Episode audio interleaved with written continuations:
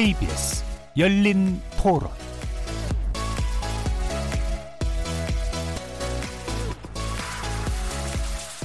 안녕하십니까? KBS 열린 토론 정준희입니다.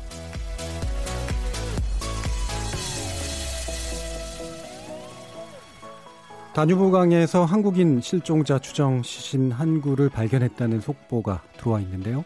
생방송 중에 새로운 소식 들어오면 곧바로 전해드리도록 하겠습니다. KBS 열린 토론 매주 월요일은 고정 코너인 정치의 재구성을 통해 여러분들과 만납니다. 국회 정상화 불발, 막말 논란, 매일같이 새로운 뉴스가 쏟아지는 와중에도 유독 정치 뉴스는 같은 자리만 맴돌고 있는 느낌입니다. 국회법에 따르면 짝수달엔 국회가 열리는 게 정상입니다. 근데 이 의무사항은 안 지켜진 지 오래입니다. 6월 국회 역시 여야 3당 원내대표와 이 원내대표들 사이에 주말 협상이 결렬되면서 이번 주 국회도 물 건너가는 그런 모양새인데요.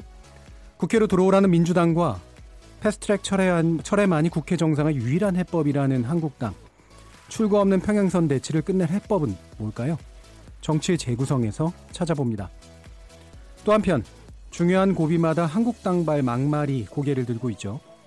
김정은 위원장이 문재인 대통령보다 낫다는 정용기 정책위원장의 말. 헝가리 유람선 참사 관련 골든타임은 기껏해야 3분이라는 민경욱 대변인의 말.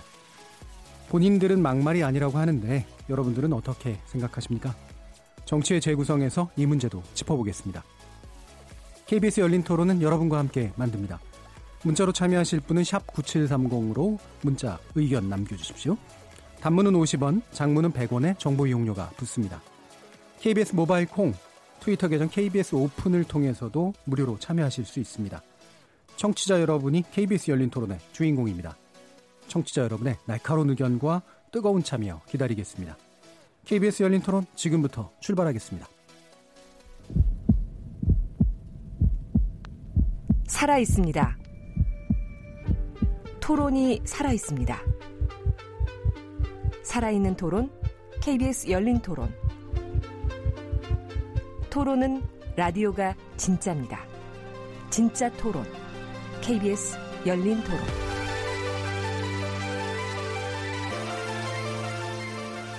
협치는 너무 멀고 대립만 부각되고 있는 여의도 정치. 여기서 새롭게 바꿔봅니다. 정치의 재구성 함께 해주실 네 분의 논객 소개합니다. 먼저 최병묵 전 월간 조선 편집장 나오셨습니다. 안녕하십니까. 자 그리고 고재열 시사인 기자 나오셨습니다. 네, 안녕하십니까. 배종찬 인사이트 K 연구소장 나오셨습니다. 안녕하십니까. 이준석 바른미래당 최고위원 나오셨습니다. 안녕하세요. 자 이렇게 네 분과 함께하는 KBS 열린 토론 월요일 코너 정치의 재구성은 영상으로도 생중계됩니다. KBS 모바일 콩 보이는 라디오를 통해서 보실 수 있고요. KBS 모바일 애플리케이션인 마이케이에 접속하시거나 유튜브에 들어가셔서 KBS 일라디오 또는 KBS 열린 토론을 검색하시면 지금 바로 저희들이 토론하는 모습 영상으로 보실 수 있습니다. 팟캐스트로도 들으실 수 있고요. 매일 새벽 1시에 재방송도 됩니다. 자, 이렇게 함께할 방법 안내해드렸고 정치의 재구성 본격적으로 시작해 보겠습니다. KBS 열린 토론. 자, 오프닝과 함께 이 국회 정상화 문제 다시 한번 말씀을 드렸는데요. 어, 어제 이인영, 나경원, 오신환 원내대표가 만났는데 또 결렬이 됐습니다. 어, 좀 잘 될 것 같다라고 얘기를 몇 번 예상도 했었습니다만 계속 안 되고 있어요. 어, 오늘까지 국회 정상화에 응하지 않으면 임시국회 단독 소집하겠다. 민주당이 그렇게 말을 했는데 시한은 오늘인데 단독 소집은 유보했습니다. 국회 열자는 여당 그리고 버티는 한국당 6월 국회 또다시 파행을 맞을지 어떨지 한번 지켜봐야 될 것 같은데요. 여기서 의견들 한번 여쭙겠습니다. 어, 6월 국회 열릴까요? 고재열 기자님. 오늘 2월 3일밖에 안 됐는데 섣불리 예측하면 그래요. 아직 많이 남았습니다. 네, 계속 틀려가지고 상당히 부담스러운데 일단은 열리지 않을 수 없다라는 먼저 답변을 어, 드리겠습니다. 한 번만 더 틀리면 윤리위원회 보내겠습니다. 예상문은 아닌 것 같습니다. 어, 아까 말씀하셨듯이 국회법의 짝수달에 예, 열게 되어 있고 그거보다 이제 중요한 게 자유한국당에서 국회를 보이콧하면서 장애 투쟁을 했지 않습니까? 예. 돌아오셨어요. 네. 음. 그러면 모르겠어요. 지금 장애 투쟁을 하고 오셔서 회복을 체력을 회복하셔야 쉬셔야 되는지 모르겠지만 어, 이 돌아온 것에서 돌아올 때 국회에 들어가는 조건을 확보하고 오셨어야 되는 게 맞다. 예. 정치적으로. 그러니까 자, 우리의 장애 투쟁을 그치게 하려면 이걸 들어달라 음. 해서 어, 들어왔다면 그 조건을 획득해서 임시국회를 여는 게 맞겠지만 본인들이 그냥 마무리를 하셨잖아요. 예. 만약에 시즌 2를 가겠다 우리가 어, 안 되겠다. 아, 그래서 장애투쟁 시즌 2를 가겠다 하셔가지고 임시국회를 열지 않으신다면 그건 또 말이 되겠지만 예. 어, 지금은 어, 그렇고 그 다음에 지금 전체적인 흐름이 자유한국당의 어떤 지지율이 하락세를 보이고 있고 그래서 이런 그 자유한국당의 어, 행태에 대해서 전반적으로 국민 여론이 좋지 않은 상황이거든요. 그러니까 제가 봤을 때는 여론은 자유한국당의 편이 아니고 그래서 시간이 자유한국당의 편이 아니기 때문에 어, 갈 수밖에 없, 열 수밖에 없는 그런 그 국면으로 가고 있지 않나 음. 아, 생각합니다. 그러니까 한국당 입장에서는 다시 바깥으로 나가거나 그 나가는 것에 대한 어떤 지지가 있지 않는 한 들어오지 않을 수 없는 상태인 것 네. 같다라고 보시는 거네요.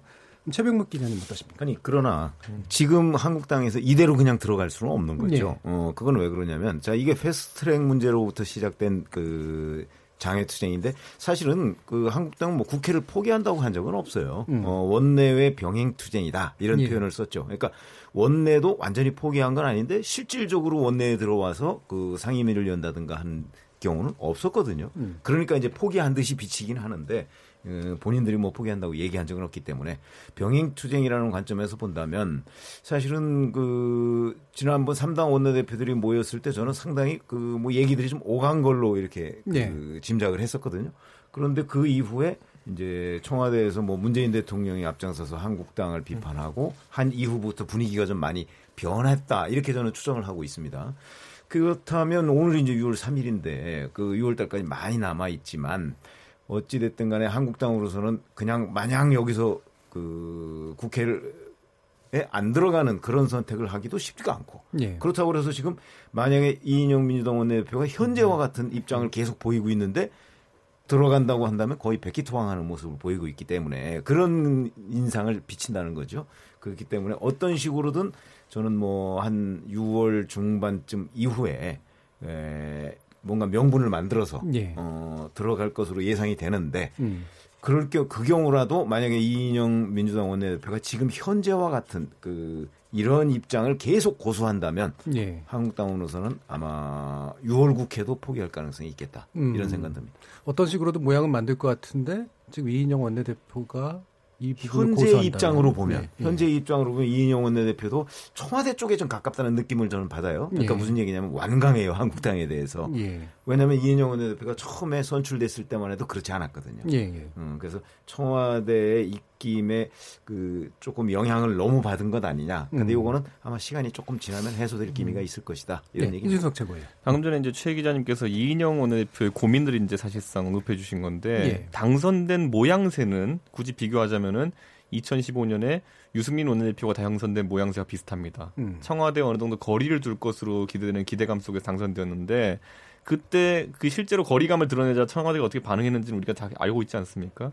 그런 것처럼 이인영 원내대표 입장에서도 그렇게 되고 싶진 않다라는 생각이 작용할 겁니다. 왜냐하면 네. 대통령의 인기가 지금 총선 앞두고 어느 정도 유지되는 상황 속에서 대통령의 의사와 반하는 행동들을 한다는 것, 그게 뭐 대놓고 정책에 반대한다는 의미가 아니라 지금 자유한국당의 협상 과정에서 좀 기대치보다 유한 자세를 보인다든지 이랬을 때 청와대와 불협화음이 생길 수 있기 때문에 그걸 강하게 인식해가지고 지금 어 자꾸를 놓고 다투는 모습이다. 제가 예. 이걸 왜 느꼈냐면은 제가 요즘 뭐 당내 갈등 때문에 오신환 원내대표랑 굉장히 사석에서 대화할 일이 많은데 저희 당내 문제 얘기하다가도 그냥 국회는 그런데 어떻게 돼요 이렇게 물어보면은 제가 매일 설명을 듣는데 솔직히 저도 이해를 못 하겠어요. 그러니까 굳이 따지자면 이런 거 갖고 싸우고 있는 겁니다.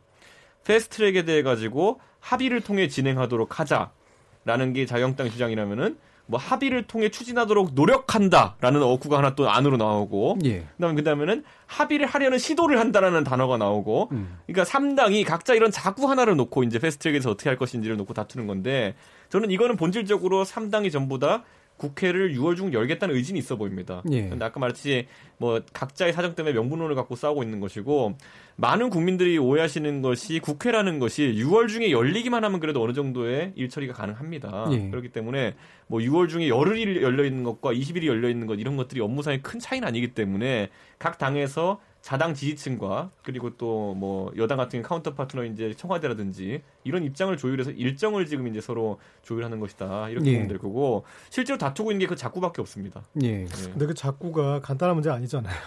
왜냐하면 고재열 기자님. 예, 예.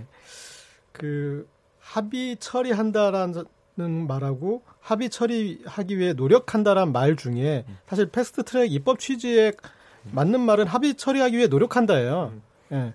합의 처리한다라고 그러면 그건 패스트 트랙하고 내용하고는 다른 거예요. 그러니까 합의 처리한다는 말은 합의가 되지 않으면 처리가 안 된다는 얘기고 어, 그건 사실은 어떻게 보면 저희의 합의를 해주지 않겠다라는 저희가 깔려있기 때문에 받아들일 수 없는 거죠. 예. 그래서 제가 그- 이건 조금만 네. 반박하자면 저도 패스트트랙의 정신에는 고 기자님 말씀하신 대로 합의 처리가 아닙니다. 패스트트랙 강행 처리입니다. 원래. 근데 반대로 지금 패스트트랙 걸려 있는 사안 중에서 뭐 제가 봤을 때는 그 사개 특위에서 논의됐던 것들 검경 수사권 조정이나 공수처 같은 경우에는 아까 말했던 강행 처리가 맞을 수 있겠지만은 선거법. 선거법과 국회법 같은 경우에는 패스트트랙 이전에 어쨌든 국회 정신에 따라 가지고 지금까지 관행에 따라 가지고 합의 처리에 가까운 방식으로 가는 것이 옳지 않겠느냐는 것도 이 아이디어가 있을 수 뭐 있기 그 때문에 내용적으로는 그렇게 돼야죠. 예, 그러니까 저는 그 맥락에서 아마 그 한국당 그런 주장을 하고 있는 걸로 보이고 저희 바른미래당 항상 그렇듯이 가운데에서 합의 문- 근데 저는 이- 한마디만 잠깐만요. 예, 합의 문구에 관련해서까지 얘기가 나왔는데 일단 원래 사실 고재 아이고, 죄송합니다. 배종찬 소장님 얘기까지 듣고 그 얘기를 하려고 했는데 일단 먼저 듣죠. 예. 네, 네. 저는 이게 그 과연 이런 문구 논쟁에 대해서 국민들은 어떻게 생각할까? 물론 이제 저는 우리가 국회에서의 활동에서는 이런 서로 간에 치열한 토론 필요하다고 봅니다. 예. 근데 가장 핵심적인 건 뭐냐면 패스트 트랙이 됐든 민생 법안이 됐든 충분하게 논의하고 거기에서 서로 절충하고 그것이 합의가 돼서 국민들에게 가장 이익이 되는 형태로 결정이 나는 걸 국민들이 원하는 것이거든요. 쉽지는 않아요. 근데 그걸 지금 말 가지고서 이렇게 그 감론을박하는 상태가 된다. 물론 중요하지 않다는 말씀 아닙니다. 이것 자체부터가 굉장히 국민들은 불만스러운 겁니다. 왜냐하면은 지금 우리가 뭐 자유한국당이 조금 더 못했다. 더불어민주당에게 더 여당으로 책임이 있다고 하지만 사실상 어느 누구도 조금씩은 누구 차이는 있겠지만 책임이 다 있는 겁니다. 왜냐하면 국민들이 지금 이 국회의원 소환 제도에 대해서 이야기를 하고 있는데 리얼미터가 지난달 30일 CBS의 의뢰를 받았는데 전국 504명 무선 전화 면접이 유무선 RDD 자동접 조사이고요.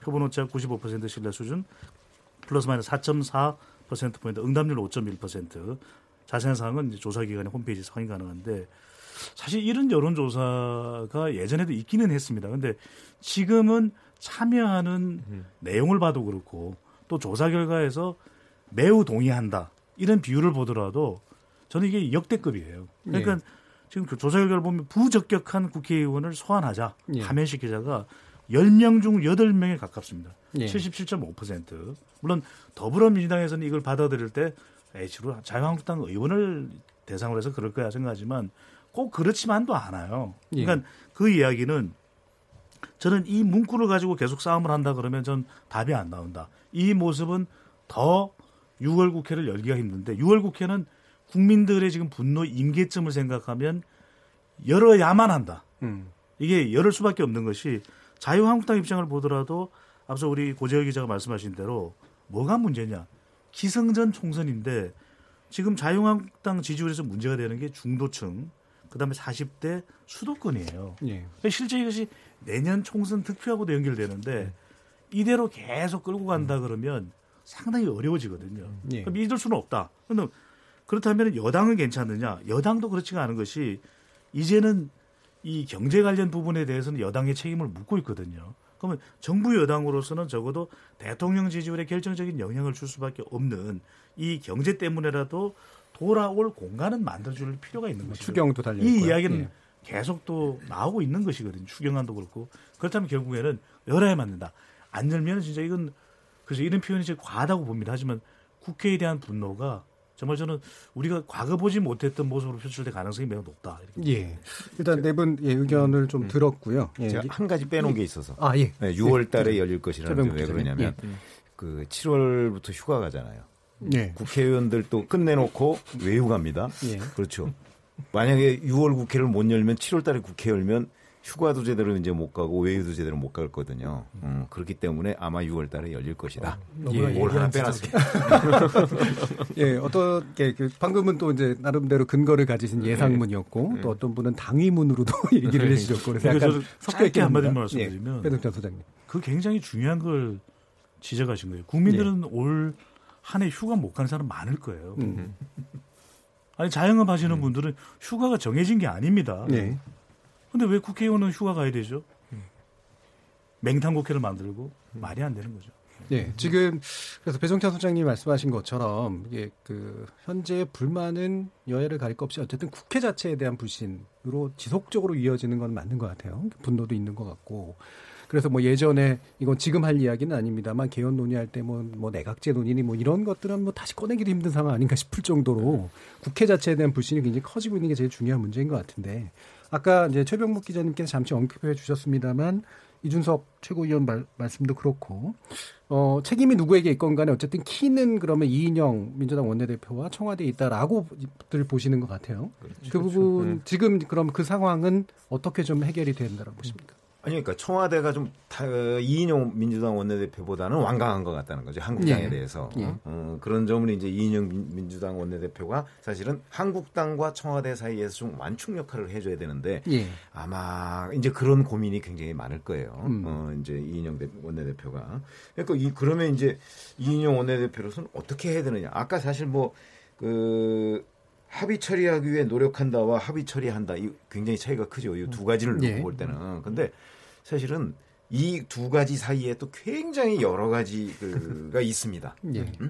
그걸로 충분히 타결이 돼요. 아. 이걸 왜 각자 편의적 해석이라고 하는 것들이 저, 이 정치에는 굉장히 많아요. 적당한 모호성. 적당한 정도의 모호하게 해놓고서 예. 한국당은 아 우리가 이제 얻었으니까 들어간다고 하고 음. 민주당은 아 우리 준 거 없다고 이제 주장하면서 그냥 그냥 그렇게 또 가는 거예요. 예. 그걸 이제 편의적 해석이라고 하는데 그런 것들이 많아요. 예를 들어서 제가 하나 아이디어를 한다면 이런 거죠.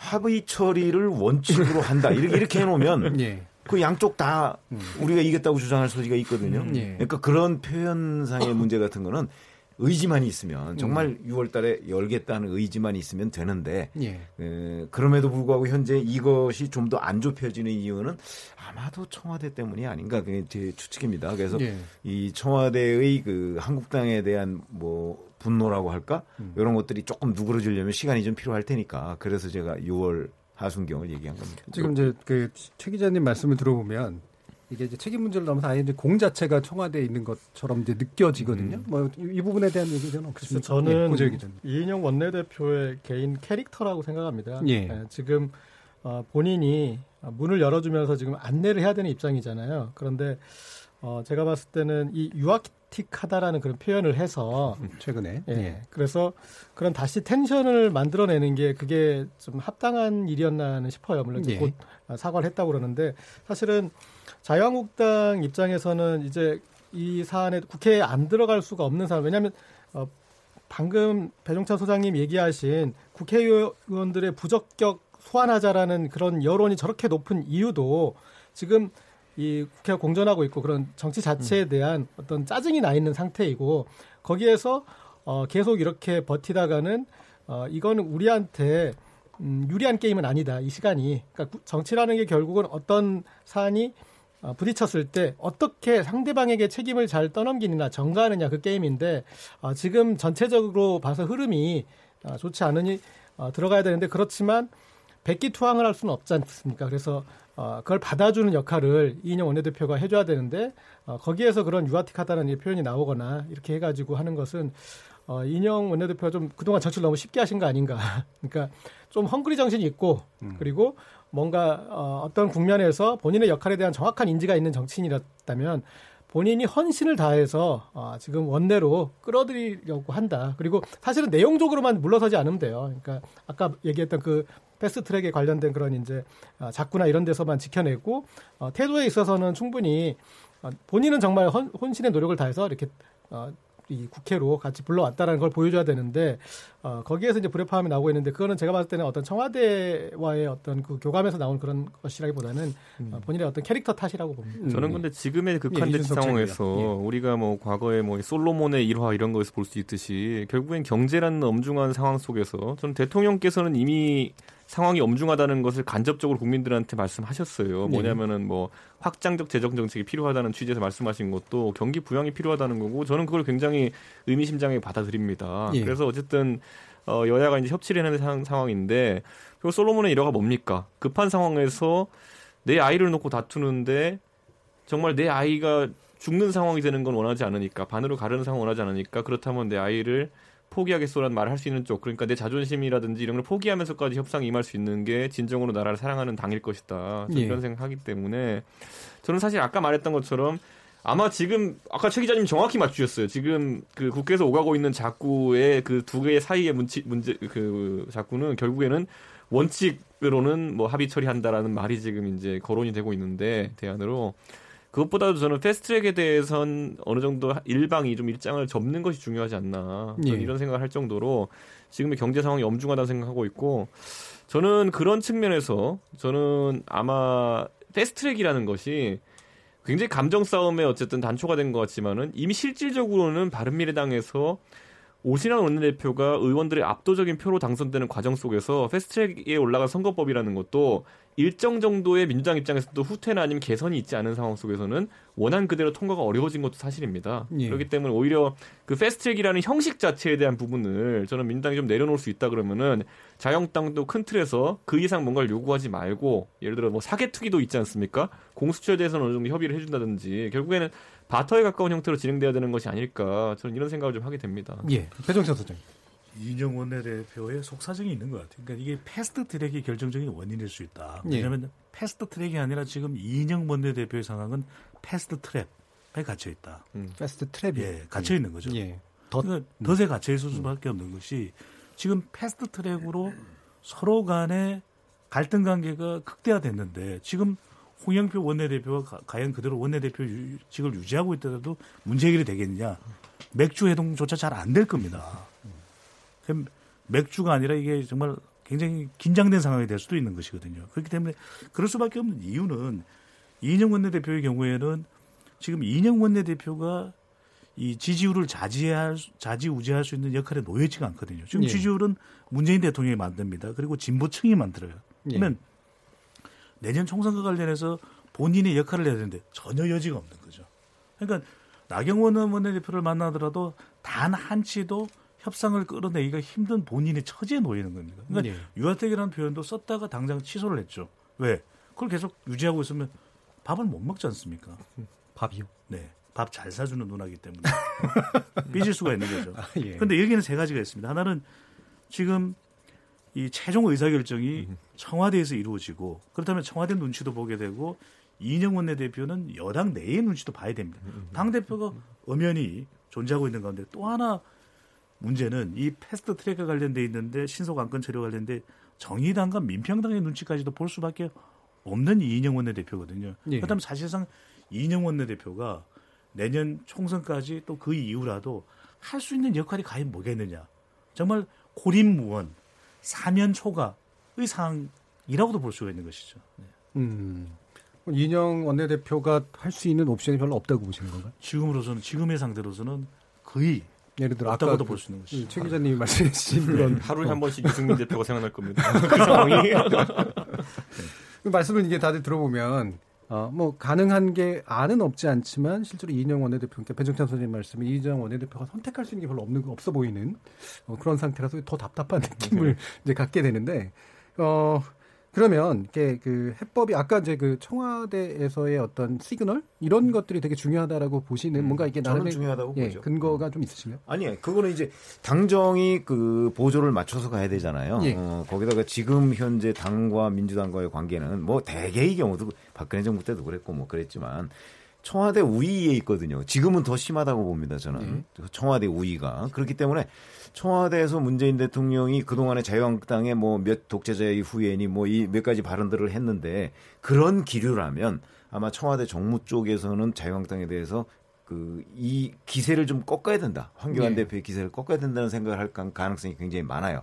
그렇기 때문에 지금 패스트트랙과 관련해서 여기서 많은 양보를 해서 자유한국당을 국회로 복귀시키면 황교안 대표의 길을 살려준다고 생각할 가능성이 있거든요. 예. 그렇기 때문에 그 길은 청와대에서 아예 그 옵션은 배제가 됐다고 저는 보는 거죠. 음. 그렇다면 이인영 민주당 원내대표로서는 자유한국당을 어떤 식으로든 끌어들여야 되는데 방법이 마땅치가 않은 거예요. 예. 그래서 그 이제 청와대가 지금 이 올- 한참 올라가 있는 이 분노 게이지가 조금 좀 그 떨어졌을 때 그런 찬스를 이인영 대표가 잘 잡아서 어 청와대와 한국당 사이에 간격을 좀 좁히면 뭐 6월달 아직 많이 남아 있으니까 충분히 그 국회를 열 수 있지 않을까 예. 하는 게 제 생각이라는 거죠.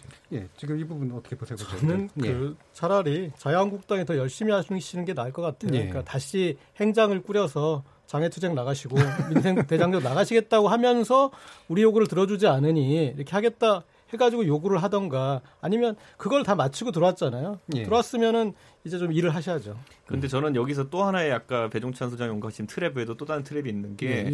이건 좀 더 근본적인 건데 경제 살리기라는 큰 관점에서 대한민국의 경제를 보는 관점에서 경제 살리기에 협조하지 않는다고 야당을 비판하면서 어느 정도 이득을 취할 수 있는 시점도 있습니다. 예. 실제 박근혜 정부 때도 그랬죠. 경제 살리기 법안에 야당이 협조하지 않는다. 그래서 야당은 나쁜 사람이다 했지만은 어느 정도 시일이 지나면은 성적표를 받아들 때는 경제가 안 좋으면은 가장 낮은 평가를 받는 건 여당과 정부입니다. 그렇기 때문에 저는 이 시간 그 경과라는 것도 지금 일시적으로 보면은 경제 살리기 협조하지 않는다, 추경 협조하지 않는다 이런 메시지들로 야당에게 공격을 할 수는 있겠지만은 반대로 궁극적으로 실제로 실현들이 되지 않으면은 여당이 나중에 선거, 선거 때 가장 큰 피를 보는 것이거든요. 저는 그것도 고려해가면서 움직여야 될 것이다. 저는 예. 그렇게 생각합니다 지금. 변정사 소장님, 아까 말씀 주신 그 어떤 여론의 분위기나 이런 게 압력으로 작용할 수 있는 여지는 없나요? 바로 지금 그 말씀을 드리려고 예. 합니다. 결국에는 국회의원들이 움직이는 건 총선 압박이거든요. 예. 그러니까 총선 압박을 위해서 이제 당 지도부에서는 나서야 되는 거죠. 왜냐하면 지금까지 이런 국회는 없었잖아요. 예. 이게 이렇게 가서는 안, 된, 안 된다면 적어도 세 가지 정도의 민심 압박이 필요하다. 예. 첫 번째로는 저는 말 조심입니다. 그러니까 막말하는 사람은 어떤 경우이든 지역구가 됐든 비례대표가 다시 지역구를 찾아서 출, 출마를 하든 아니면 전 국회의원이든 다 탈락시키겠다라고 하는 그리고 공천에서 무조건 배제하겠다라는 이 대선언이 시작돼야 된다. 두 번째로는 그래서 말 조심이 첫 번째고 세 가지의 조심입니다. 두 번째로는 표 조심.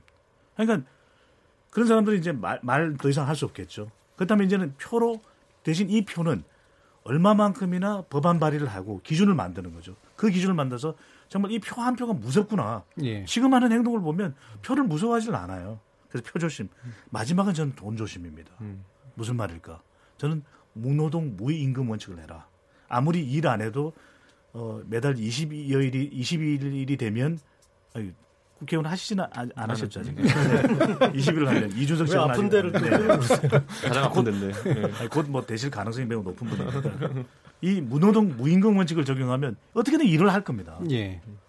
연봉이 1억 4천인데 이렇게 일 안 하는 연봉 억대 연봉적 우리 봤습니까? 그래서 저는 아예 무노동 무임금으로 해버리면 이게 국민들이 요구하면 그러면 적어도 국회에 들어가서 일할 것이다. 예.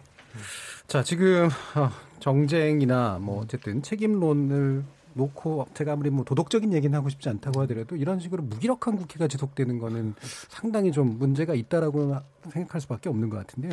어, 배준상 소장님 말씀해 주신 것 중에 이제 제일 처음 조심이 말 조심이었어요. 근데 막말 논란 지금 한참 계속되고 있죠. 근데 저는 외려 지금 나오는 막말보다 예전, 예전에 나왔던 막말들이 더 셌던 것 맞, 같은데. 맞습니다. 예. 예. 저도 그 얘기를 하려고 그랬어요. 예. 뭐 예를 들면 뭐 이제 김정은 위원장이 문재인 대통령보다 낫다라든가 뭐 골든타임 기껏해야 삼보 뭐 이런 거 걸레질 이야기 이런 것들이 물론 이제 듣는 당사자들에게서 굉장히 나쁘지만 사실 더 셌던 말들은 예전에 있었던 것 같은데 네. 지금 이제 막말에 관련된 책임론은 외려 지금이 더 센 것 같거든요. 이분 고재혁 기자 어떻게 보세요? 그게 지금 아까 얘기한 그 이 국회 아, 부적 격한 국회의원 소환 그 여론이 높은 거하고 연결돼 있는 거죠. 지금 예. 국회의원들한테 짜증이 나 있는 상태다 보니까 그렇죠. 지금 말들은 사실 약간 좀 경계선에 있는 모호한 막말이에요. 예, 예. 아주 그 제대로 된 막말은 이제 이전에 있었죠. 그러니까 예. 그리고 다 조심하자 해놓고 음. 어, 그냥 평소에 아, 그 말버릇을 고치지 못한 상태에서 노출됐다가 음. 그게 지금 어, 상당히 이제 때려 맞고 있는 국면인데 어, 그것은 이제 지금 어, 국회가 공전하고 있고 국회의원들에 대한 어, 국민들의 짜증이 이렇게 높아진 상태에서 예. 어, 그게 이제 더 문제가 되는 건데 제가 이제 그래서 막말에 대해서 좀 고민을 해왔습니다. 좀 그 나름 정리를 해봤는데 막말을 좀 정치공학적으로 그리고 심리학적으로 그리고 문학적으로 예. 좀 고찰을 했을 때 음. 어, 정치인들에게도 막말이 필요한 국면이 있어요. 예. 그러니까 그, 그 막말은 그 절묘한 막말은 어떤 국면에 나오냐면 나도 욕하, 욕하고 싶었던 사람들을 대상으로 해서. 근데 내가 욕하고 싶은 사람이었지만 아, 욕 못하고 있었는데 대신 내 대신 해주는구나. 그런데 그 표현이 너무나 내가 생각하지도 못한 어떤 예리하게 예. 어, 아주 절묘하게 뼈를 때리는가. 이럴 때 이 막말은 효과가 있는 것인데 그 정도는 막말이 아니라 되게 훌륭한 말일 것 같은데요.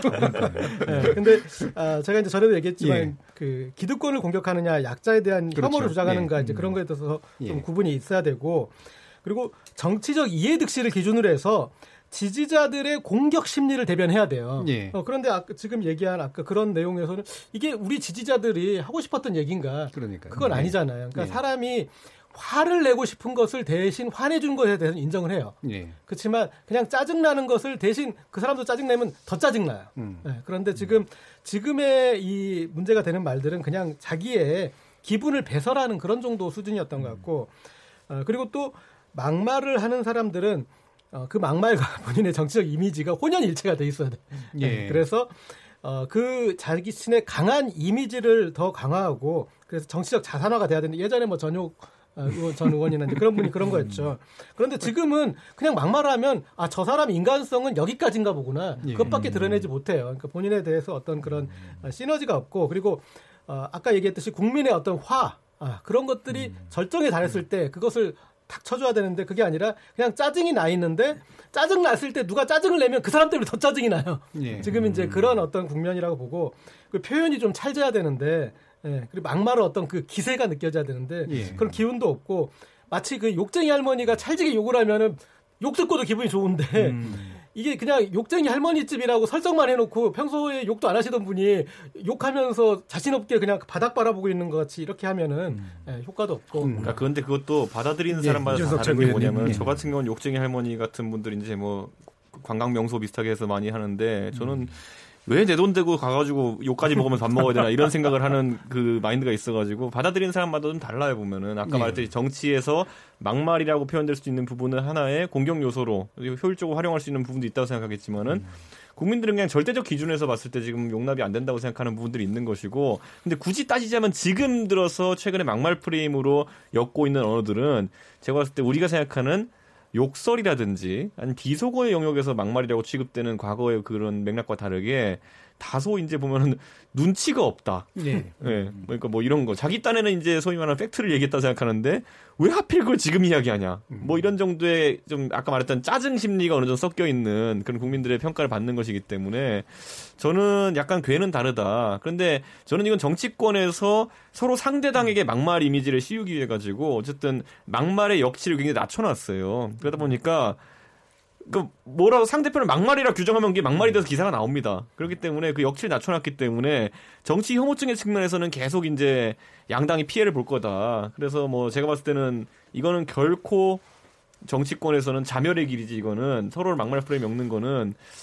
굳이 제가 봤을 때는 어 긍정적 효과 가 전혀 없는 그런 프레임 이게 전쟁이다. 지금이 막말 프레임으로 엮는 것의 문제라고 보세요? 저는 서로 그러니까 서로 상대방의 말을 막말로 규정하는 것에부터 이제 막말 뭐라 할까요? 이제 뭐 서로 여론전이 시작된다 보는데 예. 저희 저희가 봤을 때 이제 아까 말했듯이 경계선을 넘나든다는 표현들이라는 예. 것들 물론 그 자체로서 욕설이고 비속어로 막말인 것도 있겠지만은 막말의 범위를 굉장히 넓게 잡고 있는 것도 사실이거든요. 그래서, 예. 그래서 그런 측면 같은 경우에는 우리가 소위 말하는 정치 혐오증을 불러일으킬 수도 있는 부분이기 때문에 음. 서로 남을 공격하는 것 스케감을 느끼지 말고 자기가 낮춰놓은 기준에 자기도 걸립니다 지금 보면 양당이. 그러니까 음. 오늘 거의 뭐그 막, 기준이 막말 특집인데 그 저는 기- 한 가지만 더 예. 추가를 예. 드리면 배종찬 소장님. 네네 오랫동안 이제 이게 여론을 분석해 보면 좀 더 이제 구체적인 데이터를 가지고 말씀드려야 될 필요도 있겠지만은 총선이 가까워지면 정치적인 이벤트가 갖고 좀 막말이 늘어납니다. 예. 근데 이 막말을 했다고 하는 분들을 한분한 분씩 만나보면 그럴 기회가 있겠죠. 대체적으로 아, 괜찮은 사람인데 이렇게 됩니다. 근데 왜 막말을 할까? 왜?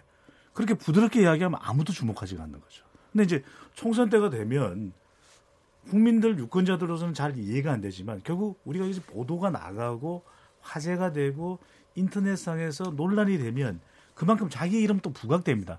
긍정과 부정을 떠나서. 지금 네. 문제 시대는 이 세 분들은 성과가 있다고 보세요? 그러니까 우리가 이게 아니 그러니까 분명 분명히 부각은 되더라도 분명히 이걸 우리가 플러스 마이너스로 따지면 분명히 우리가 예. 다른 평가가 있을 거예요. 예. 그런데 몰랐던 사람을 알게 되기도 하거든요. 예. 그리고 항상 이 막말에 대한 평가는 어느 순간 또 달라지기도 합니다. 물론 시점에 따라서. 그러니까 이런 것들을 다분히 예상을 하고 있는지 그렇지 않았다면 그런 이야기를 감히 할까? 우리가 흔히들 묻게 되는 질문이 이해가 안 된다. 저렇게 어, 좋은 학력에 그리고 국회의원 경험도 있고 당선도 여러 번 했던 사람이 저런 걸 모를까라고 생각하는데 그 말을 하는 사람의 의도는 또 다른데 있을 수가 있는 거죠. 이렇게 확 이렇게 부각이 되는 예. 그런 것조차도 노리고 있다라고 하는 것이죠. 음. 네. 그러니까 뭐 정치의 세계에서야 잊혀지는 게 더 제일 어려운, 제일 힘든 일이고 안 좋은 일이니까. 근데 어, 지금 분위기는 아까 이제 역치가 낮아졌다 또는 높아졌다 이런 식의 표현을 쓰셨는데 제가 아까 초, 뭐, 소두에 이렇게 말을 한 건 사실은 더 센 말들이 앞에 있었는데 네, 네. 지금 문제 시되는 건 뭐 프레임이 씌워져서일 수도 있겠지만 사실은 이제 사람들의 짜증 아까 말씀하셨던 뭔가 이렇게 소환해야 된다라는 그 분노로 표현되고 있는 게 좀 약간 맥락이 좀 다른 것 같거든요. 그래서 이런 게 이제 개별 막말이 정말로 좋은 막말이었냐 아니었냐라든가 이런 판단보다는 지금의 맥락이 어떤 맥락일까 이런 게 좀 궁금해지는 거예요. 아니, 최 기자님 어떻게 보세요? 그 저는 최근에 이제 정윤기 정책위 의장이라든가 그 민경욱 대변인이나 뭐 이런 사람들의 얘기는 그 막말인가 뭐 싶을 정도예요. 어, 네. 막말인가? 저는 이제 막말 막말이라는 게 무슨 뭐 포인트가 있는 것도 아니고 그래서 어디까지가 막말이고 어디까지가 막말이 아니냐 이런 기준으로 정하기도 어렵지만 예. 이 사람들의 얘기는 막 저는 제가 정의하기에는 막말이라기보다는 부적절한 예. 용어다 예. 이렇게 생각을 합니다. 어, 눈치가 부적절한. 없었던. 예. 어, 그러니까 부적 여기에 쓰면 안 되고 똑같은 말도 이 장소에서 쓰면 농담이 될 수도 있지만 저 장소에서 쓰면 비난이 될 수도 있는 거거든요. 그러니까 그런 때와 장소를 잘 가리는 분별력이 있어야 되는데 좀 분별 없이 쓰다 보니까 이제 이런 예. 문제가 됐다 그래서 막말보다는 부적절한 언어다. 음. 이제 이렇게 생각을 하고 그럼 이제 이런 사람들 뭐 여야를 포함해서 왜 자꾸 막말이 나오게 되느냐 하는 걸 그 생각을 하게 되는데 사실은 이게 저는 이제 소통의 부재라고 좀 보거든요. 예. 어, 그러니까 자기들하고 생각이 비슷한 사람들끼리만 맨날 만나는 거예요. 아마 그 생각이 비슷한 사람들끼리 만나서 맨날 이런 얘기 할 거예요. 예. 어, 근데 자기랑 좀 생각이 음. 다른 사람들도 좀 만나 보면 그렇죠. 예. 아마 이런 게 확실히 줄어들 것이다. 그렇죠. 분별력이 그 일종의 생기겠죠. 그게 예. 감수성 아니겠습니까? 예, 예. 그래서 지금 여야 의원들이 옛날에는 여야 의원들, 의원들끼리 이렇게 싸우다가도 이제 저녁 때고 그러면 나가서 뭐 소주도 한잔 하고 뭐 서로 그랬어요. 예. 근데 요즘엔 그런 게 현저하게 줄었습니다. 예. 어, 뭐 그것도 이유가 여러 가지겠지만 아마 그래서 이 여야 의원들 간의 이 수- 또는 그 진영 간에 제대로 소통이 안 되는 데에서 이런 그 어떤 막말 논란 또는 부적절한 용어 논란 이런 것들이 계속 생기는 것 아닌가 이런 생각이 듭니다. 예. 자, 이 부분에 예. 관, 예. 자, 이 부분에 관련해서 사실은 징계 문제도 연관이 돼 있긴 한데요. 어, 말씀 뭐최 기자님 말씀처럼 사실은 요거 하나를 건을 잡아서 징계를 한다거나 이런 거 좀 약간 우스울 수도 있는 부분인데 이 전체가 어떻게 우리 국민 정서에 안 좋은 영향을 미치는가를 보고 징계에 대한 어떤 수위나 이런 것들은 제- 지속적으로 해왔어야 되는데 사실은 앞에서 그 센 말들에 대해서 안 한게 어, 사실 상당히 문제가 됐었던 거라는 생각이 들거든요.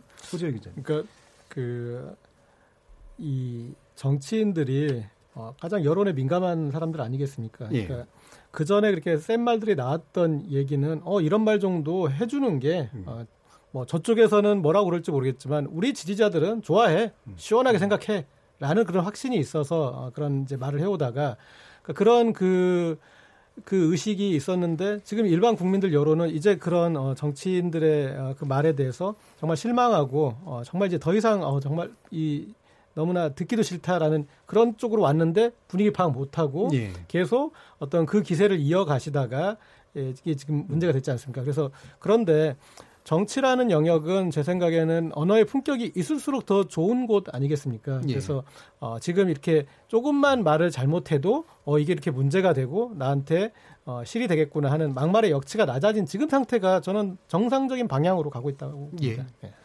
그러니까 이게 소장님. 예. 계속해서 이런 것이 누적되어 온 것은 지금까지 우리가 20몇 대 국회를 하면서도 이 부분에 대해서 뭐 어떤 어떤 대안, 어떤 처리도 제대로 나온 법이 없었던 거죠. 그냥 예. 유야무야 넘어갔던 거예요. 그걸 결정하는 사람들이 그 일을 하고 있기 때문에 막말을 하고 있기 때문에 누구도 그 부분에서 법적으로 제재할 수 있을 만한 것이 없던 것이죠. 그래서 저는 세 가지가 충분했어야 됐다. 한 가지는 유권자들의 평가. 예. 그런 말을 하는 사람들은 유권자들이 가감하게 평가를 해서 더 이상 발붙이지 못하도록 했어야 되는 거죠. 음. 그다음 두 번째는 객관적 기준이 없던 겁니다. 어떤 식으로 저 사람을 평가해야 될지. 과연 어떤 말은 할 수 있지만 정치적인 공격과 수사로. 하지만 어떤 것은 절대로 해서는 안 된다. 이 기준이 자신이 있어야 되죠. 예. 물론 언론의 자유나 표현의 자유를 이 제한하지 않는 범위 내에서 마지막은 저는 이거는 어, 윤리적 철입니다. 국회 내에서조차 이런 것에 대해서 상호간에 암묵적으로 이해를 하고 시시하게 되는 거죠. 이런 일이 절대 있어서는 안 된다. 근데 여기서 저는 아주 중요한 걸 발견하게 되는 게 뭐냐면 이 발언의 재구성입니다. 우리가 정치의 재구성. 발언, 예. 발언. 네. 예. 네, 발언이 잘 안 나와서 발언인데. 바른 미래당을 재구성하신다는 네, 소리고. 네. 뭐좀 재구성해 주십시오. 저희 좀 혁신 위원장 추천하겠습니다. 제가 네, 그건 제가 다음 시간에 오늘 지금 시간이 없으니까. 네. 동의해 주십시오.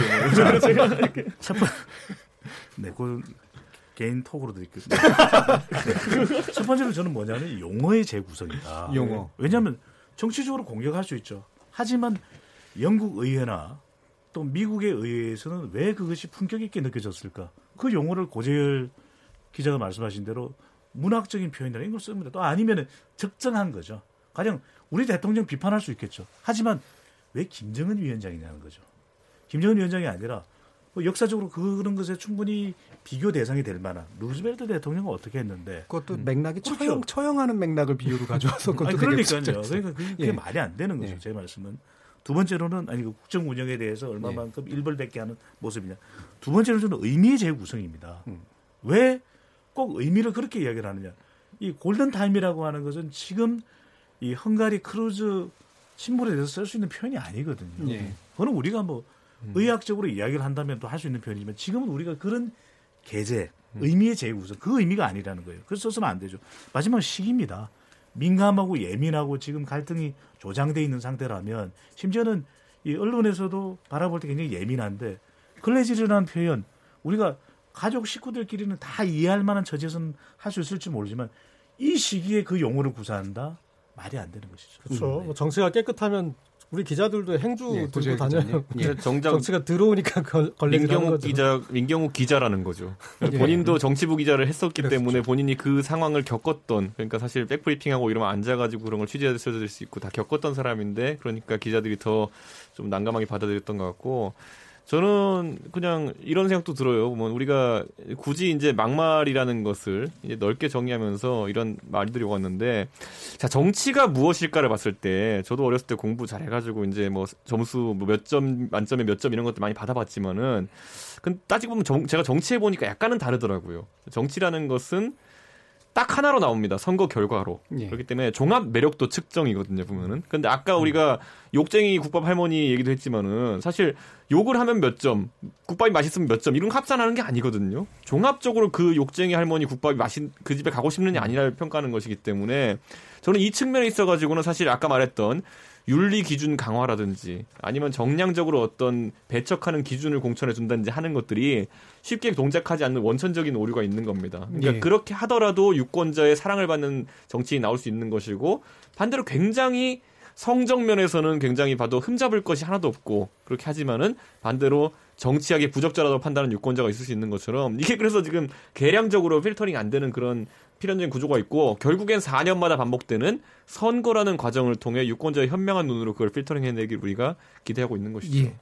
지금 뭐 특정한 말이 막말이냐 아니냐 네. 또는 욕설이냐 아니냐 사실 이 부분보다는 감수성의 문제 아까도 음. 뭐최 기자님도 지적해 주셨던 것처럼 이게 적절한 때 적절하게 한 말이냐 이 부분에 대한 감수성의 문제가 제일 중요한 것 같습니다. 이 정치권에서 계속되는 이 부적절한 표현들 이 사실은 국민들의 부끄러움이 돌아가고 있는데요. 사실 국민들의 여론이 사실은 이 부분은 또 해결해 줘야 될 그런 부분인 것도 같습니다.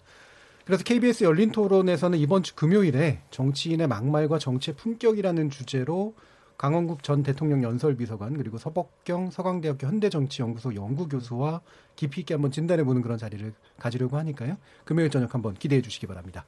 정치의 재구성 청취자 의견 듣고 이어가겠습니다. 지금 여러분께서는 KBS 열린 토론과 함께하고 계십니다.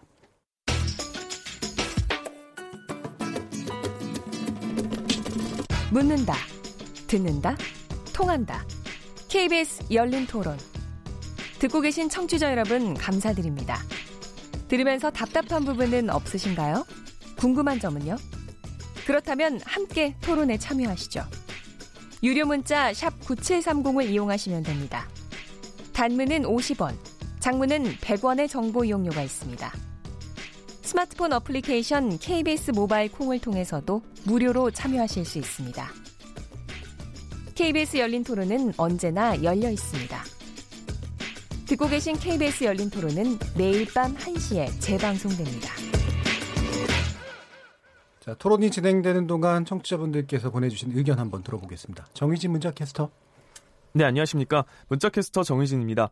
국회 정상화 해법과 막말 의원에 대해 청취자 여러분이 보내주신 문자 소개해드리겠습니다. 먼저 휴대전화 뒷번호 2656님께서는 막말 낙선, 세비 무효, 만사 해결이라고 보내주셨고요. 유튜브로 까미앤 또리님, 문호동 무임금, 국회의원 소환제 찬성해 주셨네요. 1613님, 한국당은 국민을 위한 시위라면서 무슨 핑계가 그리도 많을까요? 국회로 가서 국민을 위한 일을 하는데 무슨 명분이 필요할까요? 국민 핑계 그만 대고 그냥 일하지 않을 거면 세비 반납하고 국민 속으로 돌아가 주세요. 3116님, 국회 파행을 의원들 전체의 책임인 양 말하면 안 됩니다. 한국당의 조건 자체가 말이 되지 않아요. 그렇게 생떼를 쓰고 그것을 받아주지 않는다고 억지를 부리면 안 되는 겁니다. 9933님, 여당이 통 크게 양보하고 국회 엽시다. 지금은 져주는 게 이기는 겁니다. 4128님, 더불어민주당은 국회 정상화를 위해 패스트트랙 무효 선언 후 야당과 합의 처리해야 합니다. 유튜브로 김블레이드 러너님, 국회의원 세비를 최저임금으로 주면 모든 게 해결됩니다 해주셨고요. 3292님, 그럭저럭 시간 보내다 선거 때 국민이 심판해서 선거 결과로 정치 잘하도록 국민이 만드는 수밖에 없는 것 같아요. 국회로 들어온다고 해서 일을 잘할 것 같지도 않고 말이죠. 라고 보내주셨습니다. 네, KBS 열린 토론. 지금 방송을 듣고 계신 청, 청취자 여러분이 시민 농객입니다. 계속해서 청취자 여러분들의 날카로운 시선과 의견 보내주세요. 지금까지 문자캐스터 정의진이었습니다. Yeah, yeah. Uh, yo.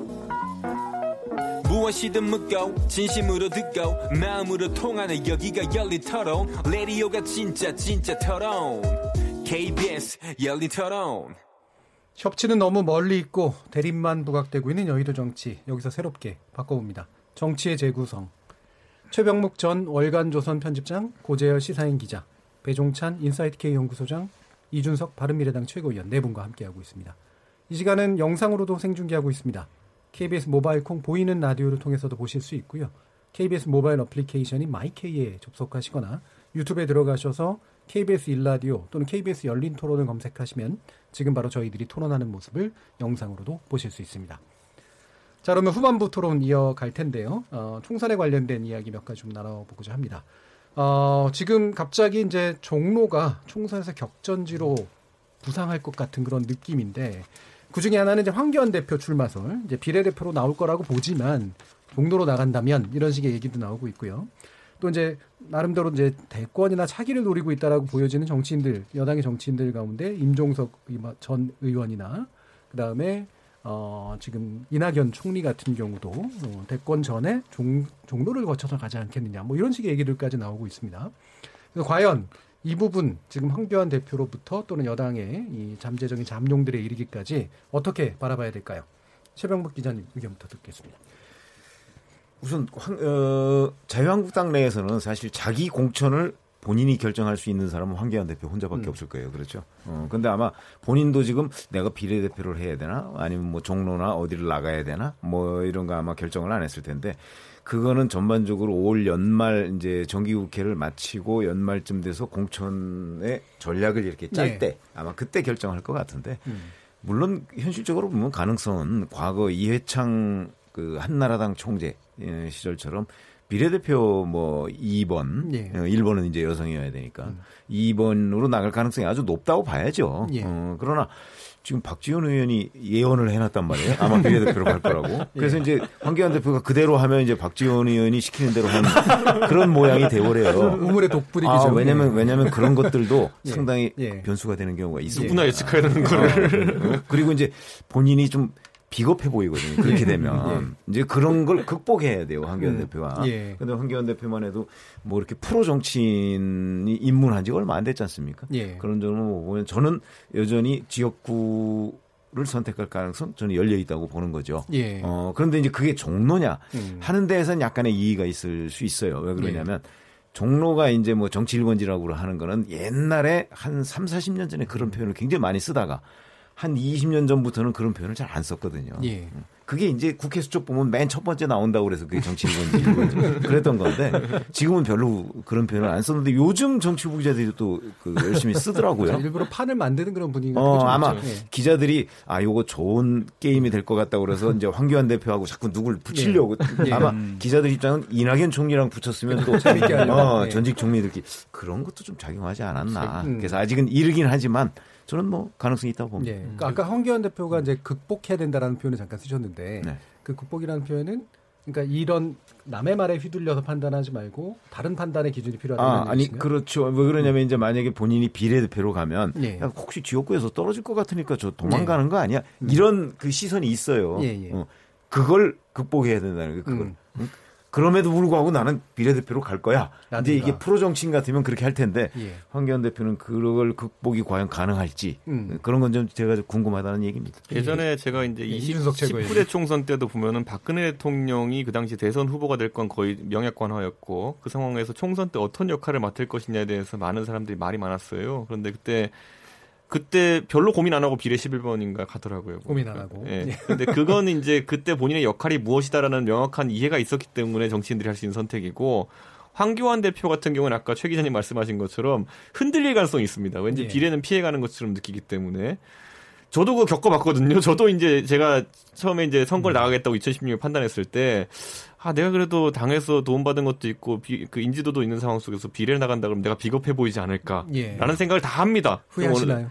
지금 와서 후회하죠. 지금 와서 진짜 후회하죠. 그런데 그게 다 그런 지점이 오거든요. 예. 그렇기 때문에 진짜 어지간하게 자신의 목표가 뚜렷하고 냉정하게 자기 역할이 무엇이다를 분석해낼 수 있는 지- 그 자리까지 황교안 대표가 가지 못한다면은 예. 상당히 흔들릴 개연성은 있습니다. 그렇기 때문에 저는 아직까지 속단하진 않겠지만은 음.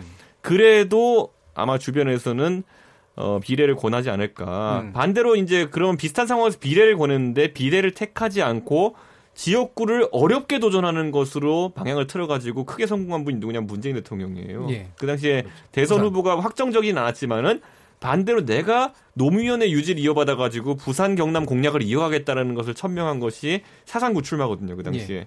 그렇게 함으로 인해 가지고 어느 정도 노무현 대통령의 그 지역구도 타파라는 그 음. 유산도 승계받고 적어도 저 사람이 어느 정도 자기 희생을 할 줄 아는 사람이구나는 할 이미지를.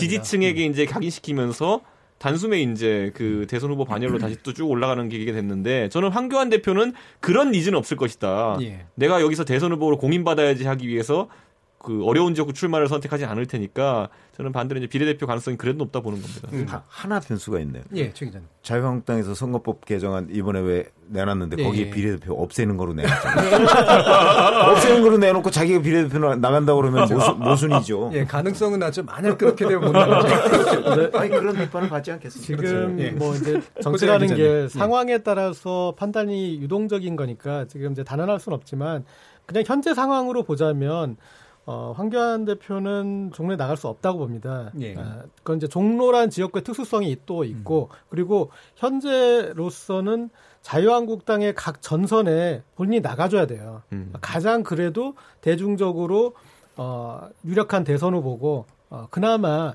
어떤 흡입력 있는 인물 그나마라는 표현 좀, 좀 네, 황교안 대표는 정정하겠습니다. 흡인되세요 요즘? 어, 어쨌든 어, 그 중에서 가장 어, 이 팔리는 인물인데 음.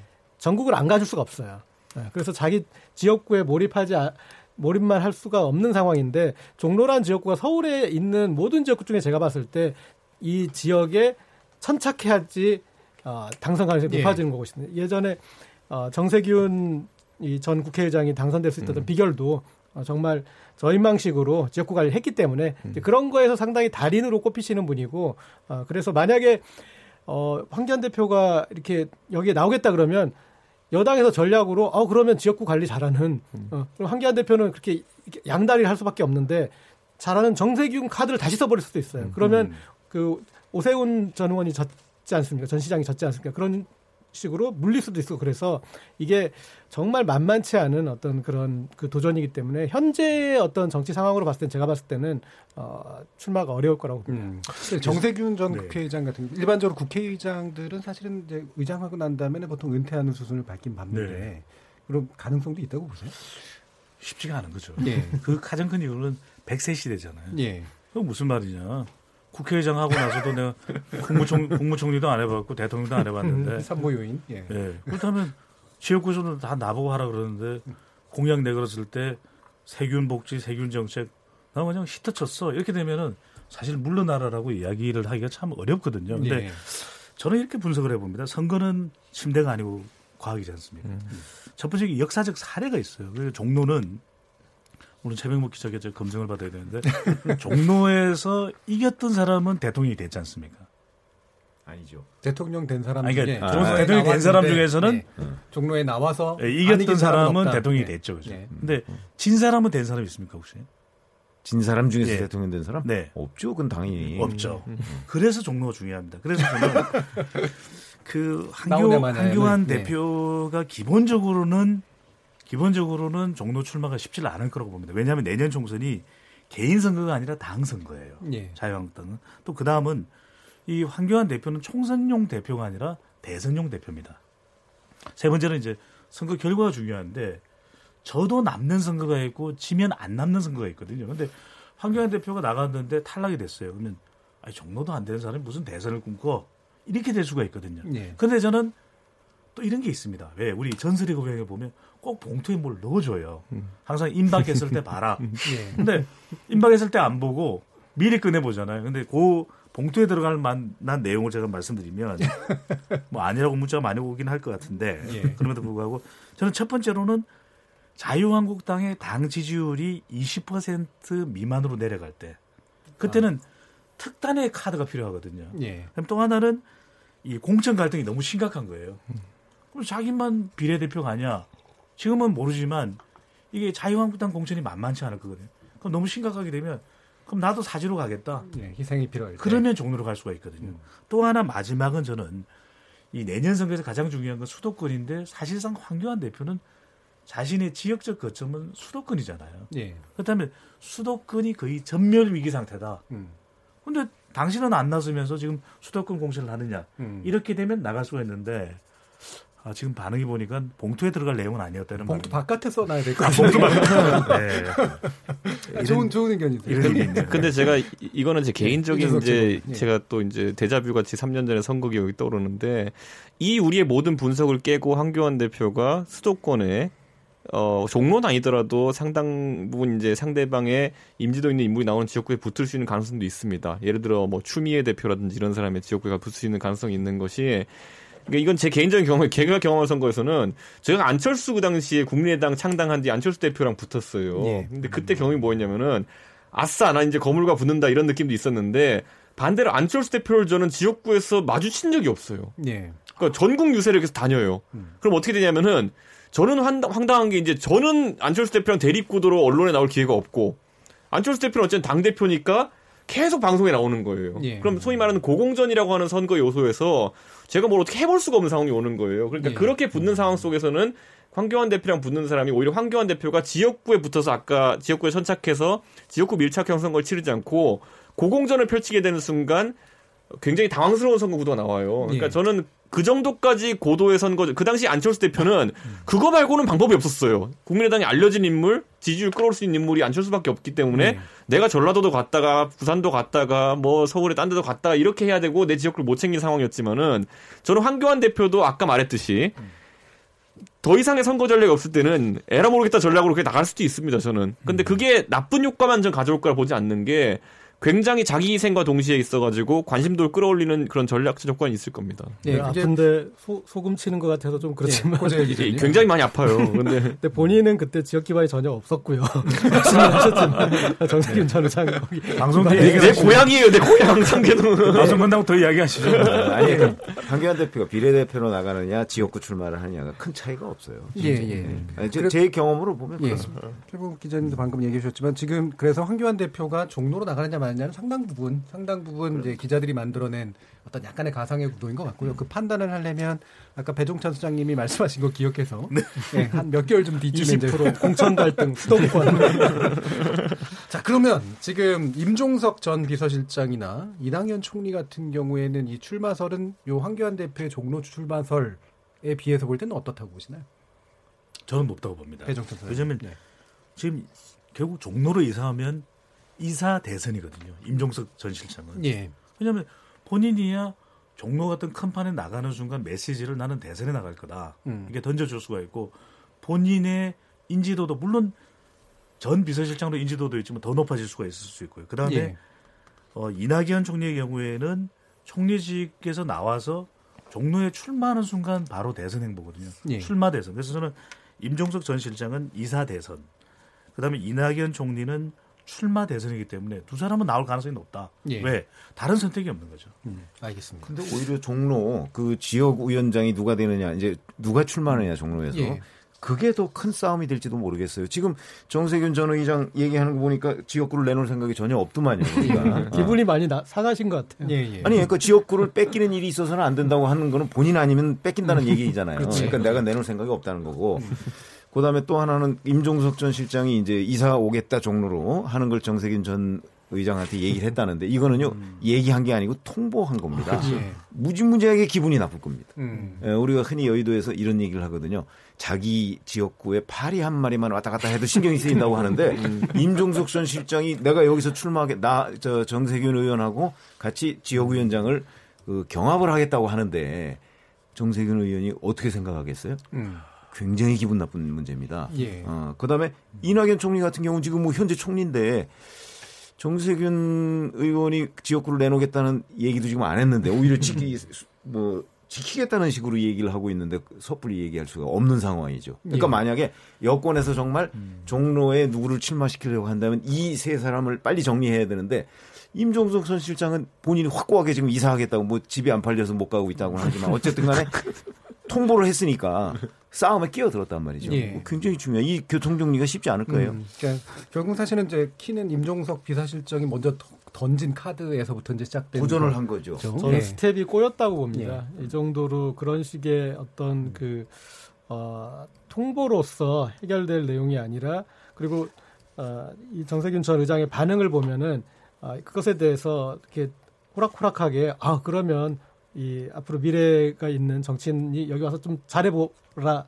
그런 태도가 아니셨잖아요. 그래서 아, 그런 이제 정, 사전 정지 작업 없이 이런 과정이 있었다는 것은 아, 좀 상당히 꼬였다고 보고 그리고 이제 이런 구도를 만들다 보니까 어떻게 보면은 황교안 대표까지도 소환된 거죠. 예. 그러니까 이 여기에 이제 이 여권의 빅스리 구도를 만들려면은 저쪽에서도 또 건물을 예. 끌어와야 되니까 종로 판을 지금 기자들이 이렇게 만들고 있는데 어 여기에 여기에 이 잘못 대응하고 그렇게 하면 좀 모양새도 우스워지고 음. 오히려 입지도 어, 상당히 좀 곤혹스러워질 그럴 가능성이 있을 것 같습니다. 저는 근데 이 임종석 실장 같은 경우는 그 세 명 중에서 가장 지금 절박할 수밖에 없는 상황이 된 그렇죠. 것인 게 아까 뭐 이사 얘기도 있었지만은 본인은 이제 성동구 국회의원이라고 많은 사람들이 각인돼 있어요. 음. 근데 보통 우리가 정치인들 지역구로 옮긴다 할 때는 예를 들어 정세균 의장께서 그러셨던 것처럼 지방에서 서울로 올라올 때 한 번 정도 타이밍이 있습니다. 예. 그리고 지금 서울에서 서울로 옮길 때, 그러니까 성동에서 종로로 옮길 때는 종로는 1번지니까 옮긴다는 명분이 있습니다. 근데 종로에서 튕기면 성동으로 올 명분은 또 없습니다. 그게. 예. 그렇기 때문에 그럴 때는 그 다음에 굳이 명분이 생긴 게 뭐냐면은 당을 위해 헌신하면서 험지 출마하겠다거든요. 예. 그러면 영락 없이 강남 갑 같은 데 가야 됩니다. 그러니까 이게 지금 굉장히 지금 임종석 실장 입장에서는 어떤 식으로든지 종로를 지금 풀어내야 되는 절박한 상황에 놓여 있는 것이고 반대로 이낙연 총리나 이런 분들 같은 경우에는 다른 명분을 찾을 수 있는 어떤 지역구 배분의 가능성이 있거든요. 그래서 저는 임종석 실장이 다소 좀 절박하지만 좀 위험한 위치에 들어가 있다. 예. 예전에 보세요.